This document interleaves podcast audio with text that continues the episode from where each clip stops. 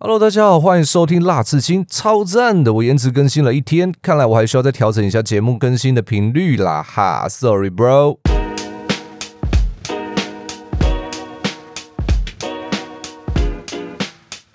这一集我来跟大家小聊一下我看待事物的眼光。刺青师是一个充满神秘感且在大众印象当中带有点距离感的职业。到底刺青师为什么看起来都这么冷酷呢？身上布满着刺青，讲话的时候不苟言笑，感觉难以亲近。这可以说是许多人对刺青师的第一印象了。其实大部分的刺青师带有这种形象也是有迹可循的。刺青顾名思义，就是在皮肤上面刻下永久的印记。那一般来说，会在身上留下图案且展示出来的人呢，就不会是一个太安分守己的人呐。假如我们在意社会的眼光，又怎么会做出这些离经叛道的事情呢？很好，刺青师就是一群在世俗眼光之中略显叛逆的人群，因为与众不同而叛逆，因为叛逆而与众不同。为什么要这么酷呢？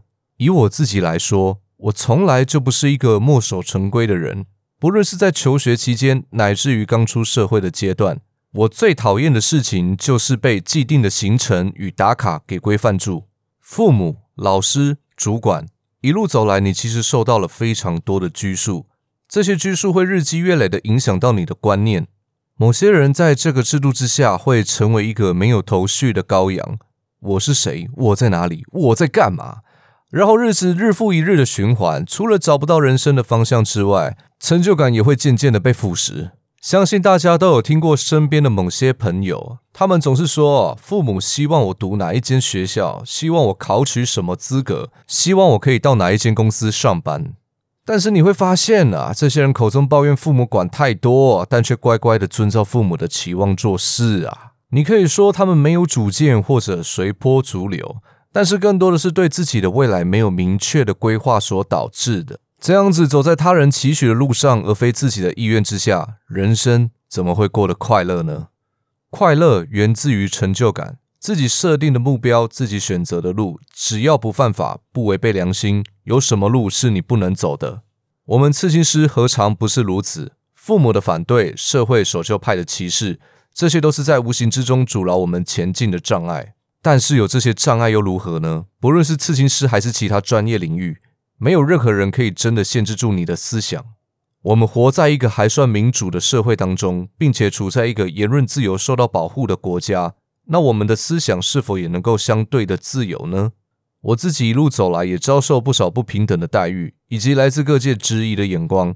这些压力在刚开始确实会重重的拖累你的脚步。可是目标就在眼前，就在不远处。如果你不前进，就会被吞噬。那么你会怎么做决定？哈哈，太严肃喽！我来跟大家分享一下我是怎么看待人生的。首先呢，我是一个爱画图的人，也是一名现役刺青师。我每天的工作就是与书桌为伍，拿起 iPad 开始画图。不论是刻制的图啊，或者是认领图，都是我原创的心血。完成一张图的时候，心中会充满成就感。如果客人也能欣赏我的创作，那真是再高兴不过啦。紧接着完成图画之后呢，我们最重点的工作就是将心血刺在客人的皮肤之上。皮肤是我们画作最终极的延伸，也是我最爱的艺术表现手法。在刺青的当下，是唯一能够让我完全沉浸的时刻。除此之外，我的生活也早已离不开刺青。每天起床都会先打开 IG 看看其他刺青师又刺了什么很屌的东西，偶尔还会有意外的收获，例如看到新的刺青手法之类的。现在我的生活状态呢是非常的自在哦，工作时间的长短也几乎由我自己掌控。其实严格来说呢，我也不认为我是在工作，因为画图与刺青对我来说比较像是我在创作，而非工作。反而是录制 podcast 对我来说比较有在工作的感觉啊，哈，有点本末倒置哎。总之，我认为生活的形态可以由自己去做选择，你想要成为什么样的人，过什么样的生活，都是由你自己做决定的。这个路途或许很轻松，又或许很艰难。每一个人的境遇不同。如果你是身处在相对比较安稳的环境之下，那有很多事情你是不能够去找借口的，因为比起真正困苦的人来说，在起跑点上就不同了。我是一个喜欢悠哉生活的人，但是这些清闲的时光只占我们生活中的一小部分。想要更加的悠哉，还得用更多的努力去换取，也因此这份悠闲的时光才会显得格外的珍贵。现在的我喜欢以轻松且慵懒的角度去看待人生。做任何事情之前，我会先问问自己有没有真心喜欢这件事。如果有，那我才做；如果我不喜欢这件事情，那就千万别勉强自己，顺着心意过生活，日子会过得比较逍遥自在。当然，偶尔还是会有例外的时候啦。啊，例如老婆的意见还是要优先遵守啊。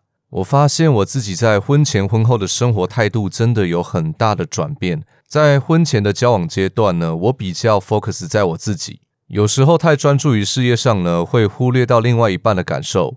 但是在结婚之后，而且有了女儿的现在，我的心思反而更多是放在家庭上的。啊，我觉得家庭是非常重要的单位。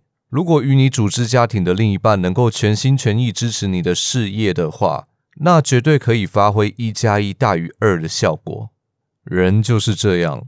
通过大把时间只为了寻找真正的知己，那我自己已经找到知己了。接下来要做的事情是好好的珍惜。奇怪，那怎么讲事情讲到家庭去了？哈，画风突然转变了，motherfucker。如果要我说成为刺青师最大的收获是什么的话，那时间肯定就是我最大的收获啦。曾经我在当上班族的时候呢，时间往往不是由我自己掌控的，每天从早到晚付出将近十二个小时给公司。留给自己的只有下班后疲惫的身体。洗完澡之后呢，也没有精力去做自己想做的事情。时间久了，对精神是一种慢性的消磨。纵使拥有再多的热忱，也会被浇熄。我以前待的公司就是这样，每天早上八点二十分打卡，八点三十分开全体会议，开会到九点之后开始准备拜访客户，而客户的基数很大，一天需要拜访十五到二十家客户。当你拜访完客户，准备开车回公司的路上，你就会遇到下班潮，开始大量的塞车。通常这个时间是晚上的六点半左右，而当你大概七点左右回到公司，你就得开始将今日的工作重点写成报告，并且在晚上九点左右啊，可能还会再开一场会议啊。那往往回到家的时候，已经是晚上十点左右了。日复一日，年复一年，除了疲惫之外，也没有什么突破性的收获。公司将近八成的员工都只是为了生活糊口饭吃，只有不到两成的人是真心热爱这个行业哦。我觉得在这样的环境之下，真的很难激发出创造力与想象力。或许将时间与体力都付出给公司，你会得到不错的薪资报酬，但是你赔掉的是你的青春呐。对此，我心中是感到非常不适应的。所以我在公司期间，我只把工作当作跳板，因为对我而言，时间真的无比珍贵。如果要我付出时间，我只愿意付出给我的事业或者我的家人，给非亲非故的公司啊，真的太奢侈啊！所以回到开头所说的叛逆，其实是想表达对不公平待遇的不满，想表达对抗不合理体制的决心。因此，在我眼中的叛逆。反而更像是一种不服输的精神，为了理想而奋力拼搏的一种态度。